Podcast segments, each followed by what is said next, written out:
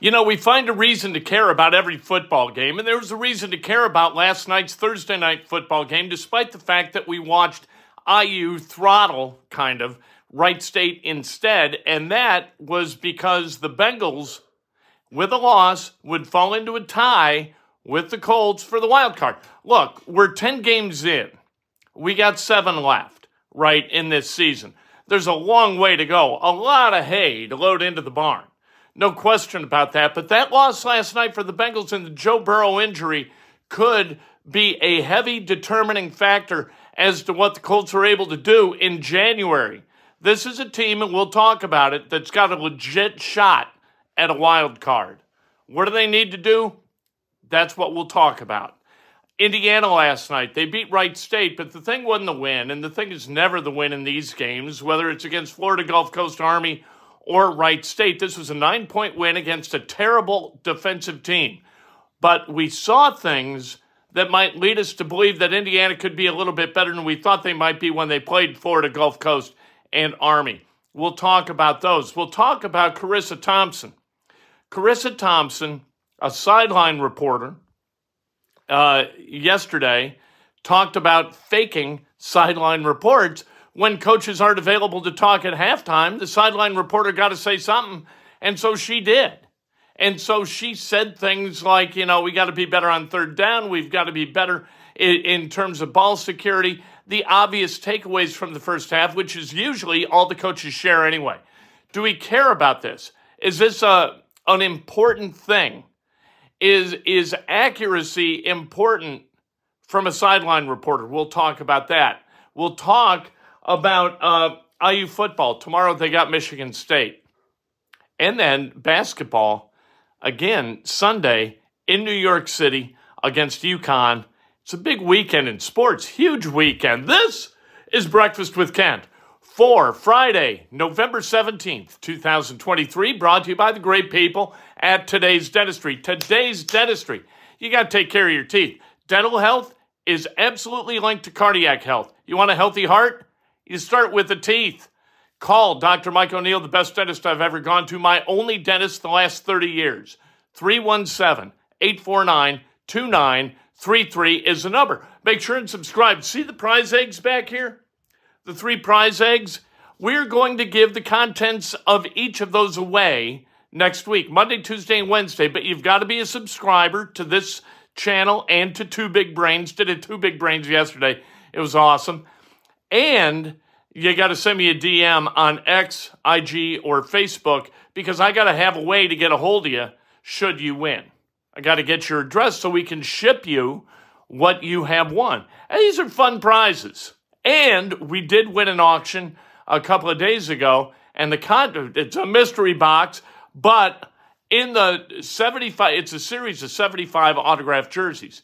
11 of them are either Colts or former Colts. So we got that going for us. Hopefully, we pull a Colts jersey and not like another Baker Mayfield, especially the week that we play the Tampa Bay Buccaneers and Baker Mayfield, for goodness sake. All right.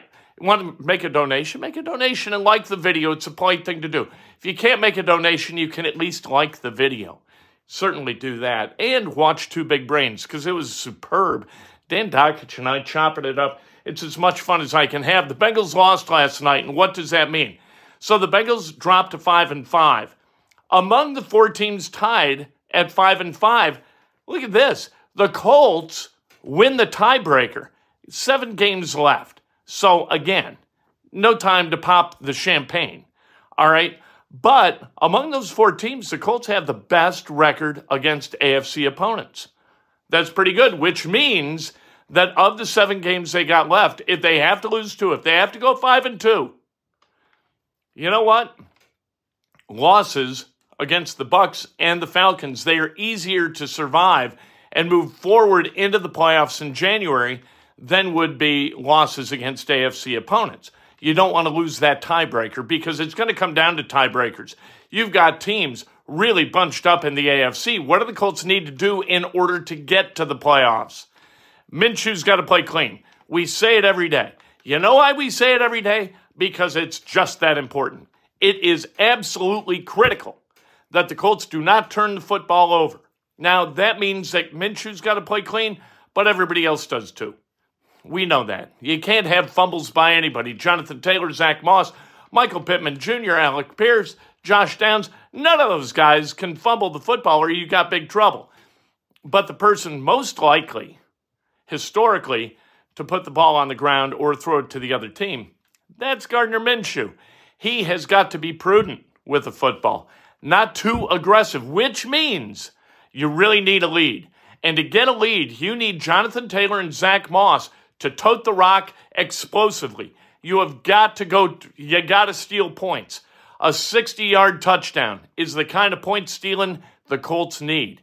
Get out in space and run the ball to pay dirt. And with that lead, then instead of Gardner Minshew trying to make a play, you got Gardner Minshew avoiding making a bad play.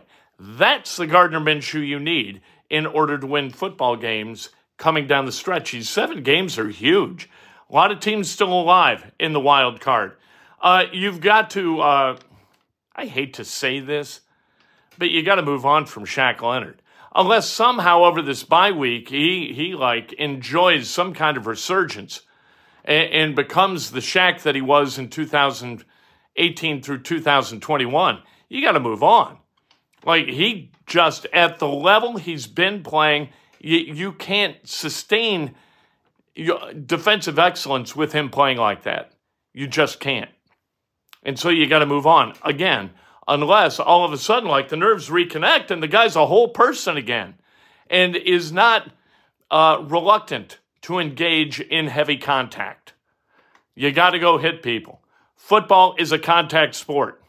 If you don't want contact, if you're thinking, hey, I got to be careful the way I hit people, it's really hard to play linebacker effectively in the NFL. You got to put pressure on the quarterback. Pressure must be applied to the quarterback, not just in terms of sacks, which the Colts have been good at. Like they're in the top 10 in sacks. I think they're tied for fourth in sacks. That's really good. But what you've got to do is you've got to speed up the clock of the quarterback. You got to get the quarterback rattled, not being allowed to sit in the pocket and deliver the ball in rhythm to receivers when they come open you got to get them thinking about something else. And that work starts against Baker Mayfield. Baker Mayfield can move a little bit. Baker Mayfield is like a slightly bigger armed version of Gardner Minshew and more um, fleet of foot. You got to hem him in. You, you've got to have maybe you have a spy. You got to do something to make sure that that guy doesn't beat you with his legs or with his arm.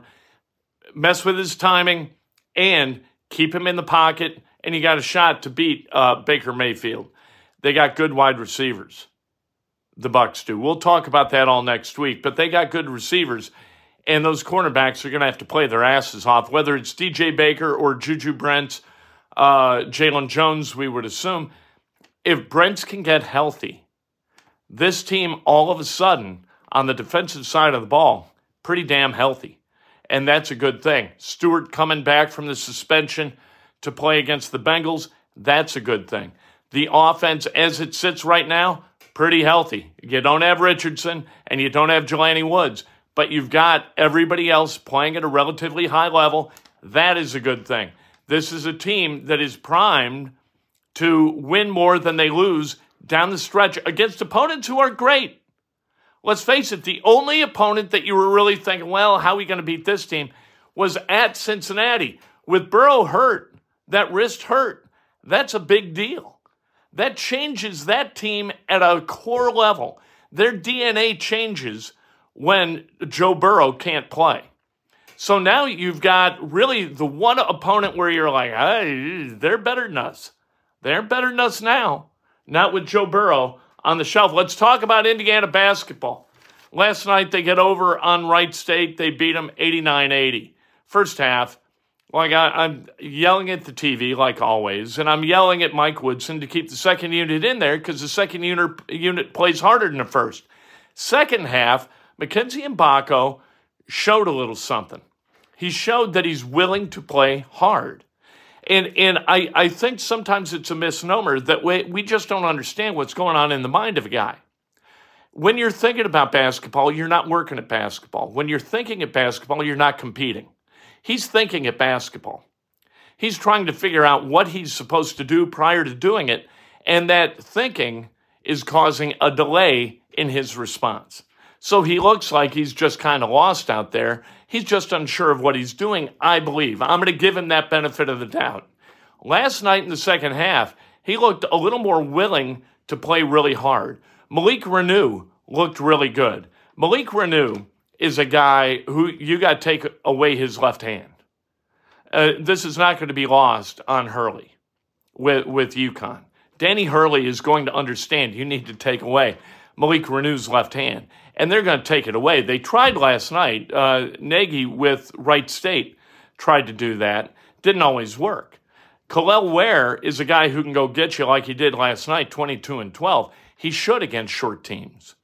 There aren't going to be a lot of guys who have the height to compete with Kel'el Ware and the athleticism. I thought he was good last night, but Reneau and then uh, and then you, you saw in Mgbako, you saw kind of like, ah, maybe we stick with this guy a little bit. Xavier Johnson drives me a little bit crazy. Uh, I'm not, even after all these years of playing college basketball, he makes bizarre decisions. And uh, there's a lot of grousing. Eh, what are you going to do? Um, I, I want people to be held accountable. Last night, it seemed like Mike Woodson fell back into kind of his rhythm uh, of putting together a rotation and sticking with it come hell or high water. And, and I wish he wasn't doing that. He did play uh, CJ Gunn a little bit more, and he did play Tamar Bates a little bit more. All right. That's not entirely bad. I suppose Reneau 16, 8, and 5 last night. The five assists, he looks like he's got a feel for the game. That was good. Not a bunch of turnovers, not a bunch of fouls. It was mostly really, really good, Malik Reneau last night. Showed us something. The bad, the free throw shooting was atrocious. At one point, they were like 13 of 23. They finished 20 of 32. Um, you know, ugly three point shooting, 3 of 16. You can't win college basketball games hitting three three pointers. That you just can't.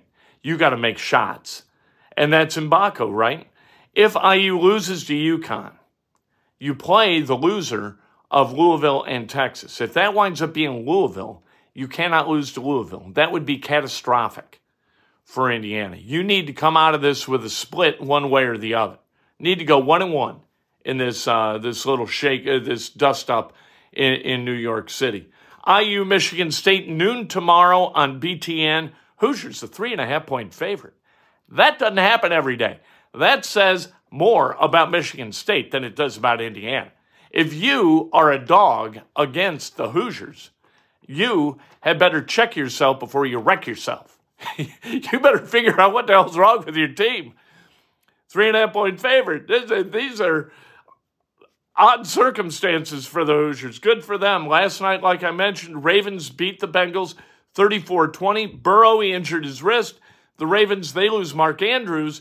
You don't root for people to get injured, but if they do, you'd be an idiot not to understand and and kind of celebrate the potential impact that has on your team's chances to go to the playoffs.